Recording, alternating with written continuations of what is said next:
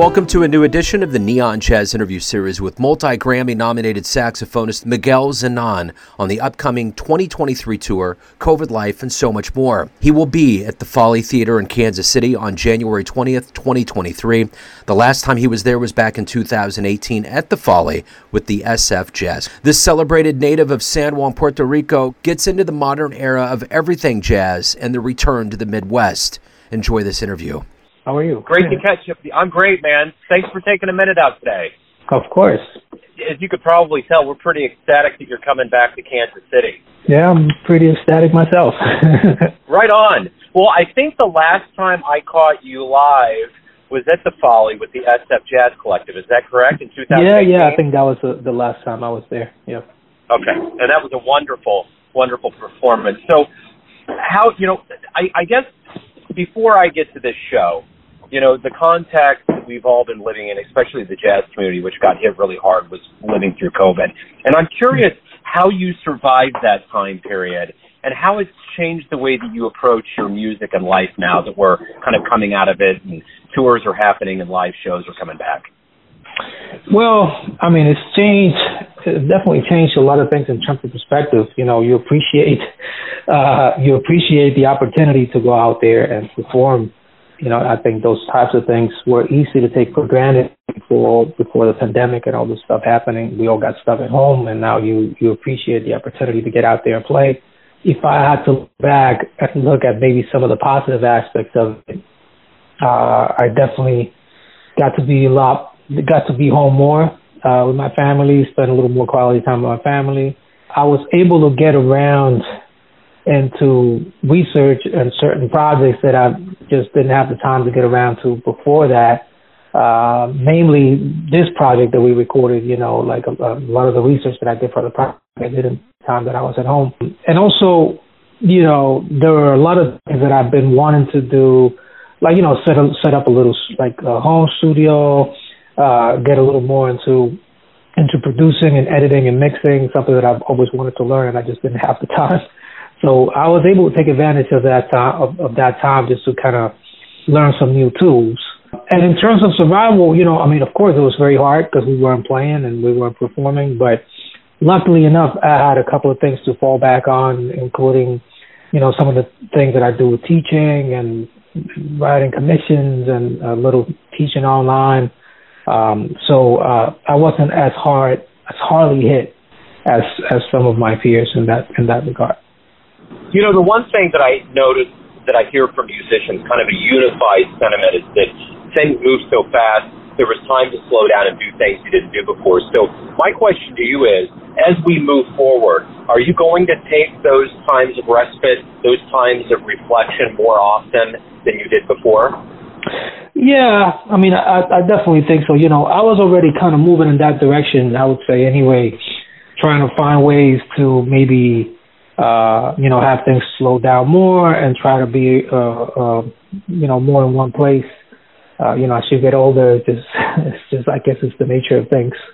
Um, but definitely, you know, I think uh, going through that period uh, put a lot of those things in perspective, priorities, and how to manage your time and and how to make things work in a way that that that is a little more balanced. I mean, it's it's we're just getting out of it, you know, barely.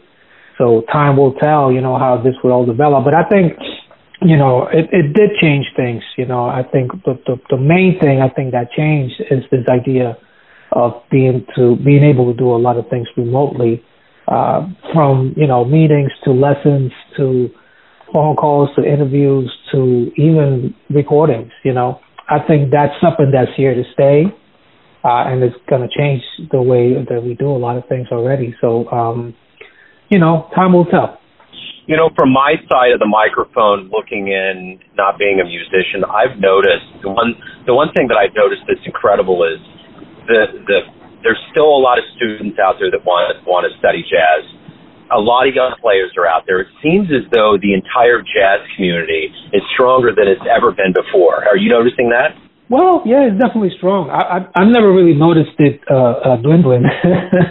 you know, I'm I'm one of those one of those people who always feels like it's it's it's like today is better than yesterday, you know, uh, in terms of like the the amount of the the amount of musicians, the level of musicianship, uh, the hunger, the creativity. It just I, I just feel like it gets better and better, and there's more and more people out there. You know, I, I do feel, you know, as I, I spend a lot of time teaching and teach at some really great schools and, you know, see a lot of amazing talent, you know. Um, and I do feel that there's you know, I feel like there's a need for more opportunities for some of these young young musicians. You know, uh, uh, one of the, of course, one of the uh, negative things that was brought by the pandemic is like you know you have a lot of venues that close down and a lot of you know opportunities that just kind of close down for a lot of these musicians. As, as someone who's been around for a little while, I would like to say I would like to see uh, more opportunities for this young musician. You know, more opportunities to play, more opportunities to write music, more opportunities to be able to teach and, and share what they have to share. Because I feel it's uh, it's definitely a generation that's struggling finding a way to, you know, say, okay, so this is something that I could do for the rest of my life and make a living and that kind of thing. You are getting ready to come to Kansas City with your quartet on the 20th of January next Friday. Yep. What does it mean to not only come back to Kansas City? It's been a while, but to, to be able to hit the road and to get back out and do what you love. Well, I mean, going to going to Kansas City is always great. It's such a great city, great scene, uh, land of Charlie Parker and so many of our heroes. So it's uh, it's special. Uh, like you mentioned, last time I was there, I played the Folly also, and it's an amazing theater, and we, I'm really looking forward to being there. You know, with this group. Uh, you know, going back on the road, of course, it means a lot. I mean, I, I mentioned earlier this idea about, you know, and I, you hear, you probably heard this a lot from musicians, and I hear it a lot from my peers. This idea of like, you know, we took a lot of this, a lot of what we have, we take, we, we took it for granted because we didn't know it was going to be taken away from us.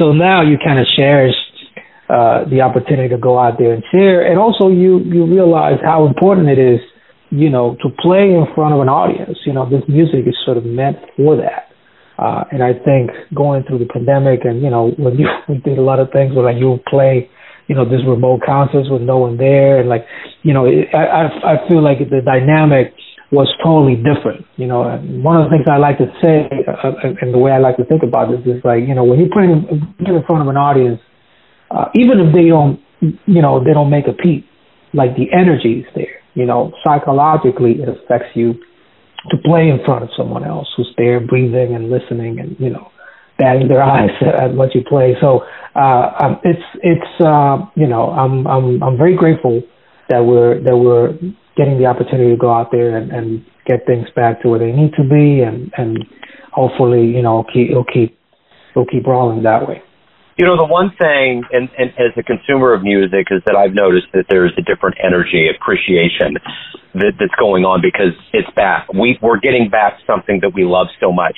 What are you noticing from the stage as far as the audience and the crowd and their appreciation? Oh yeah, I mean, I, I definitely feel that. I, I definitely feel the effects of the pandemic uh, in the sense that the crowds are are kind of hungry for music. I, I I've definitely felt that pretty much from the get go. I remember I started playing concerts uh, about a year and a half ago. I remember when I started going out there and playing concerts, and you could feel it. I mean, you could feel that people they needed it. You know, people were coming out to the shows. They had a they had an appreciation. The energy was up there. Uh, you know, you could you could you could kind of I mean you could feel the difference. At least I could. You know, you know initially I remember going out and thinking, man, are people going to come out to the shows? you know, it's like, how do you get people out of the house now? You know, people are going to be afraid. And, and I mean, I, at least I, I didn't feel it. You know, I didn't feel that effect. I felt like uh, almost like the opposite. Like people wanted to come out. They needed it. Like we needed to play. They needed to listen. Absolutely. Miguel, it's so wonderful to catch back up with you. It's been a little while. Have a wonderful trip to Kansas City. And before we leave, is there anything anybody out there needs to know about the show, about tickets, anything related to your visit to Kansas City? Well, we'll be playing music from latest album, Música de las Américas. Very excited to be touring this record. I mean, it was recently nominated for a Grammy, which kind of gives us a, an extra push. Uh, and just excited to be there. You know, I mean, uh, folks can can visit the, uh, the, the the website of the Folly for tickets, and, and hopefully we'll be able to see a lot of people out there in the audience. Absolutely, yeah, I'm looking forward to it. Have a wonderful trip. Have a great 2023. And again, it's great to catch up with you. I appreciate it. Thanks, Joe. Thanks for listening and tuning in to another Neon Jazz interview. We give you a bit of insight into the finest players and minds in New York City, Kansas City, and spots all over the world, giving fans all that jazz.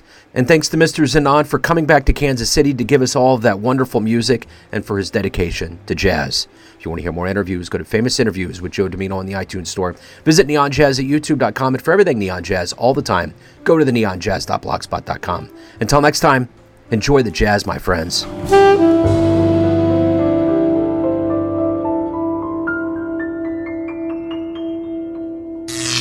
Neon Jazz.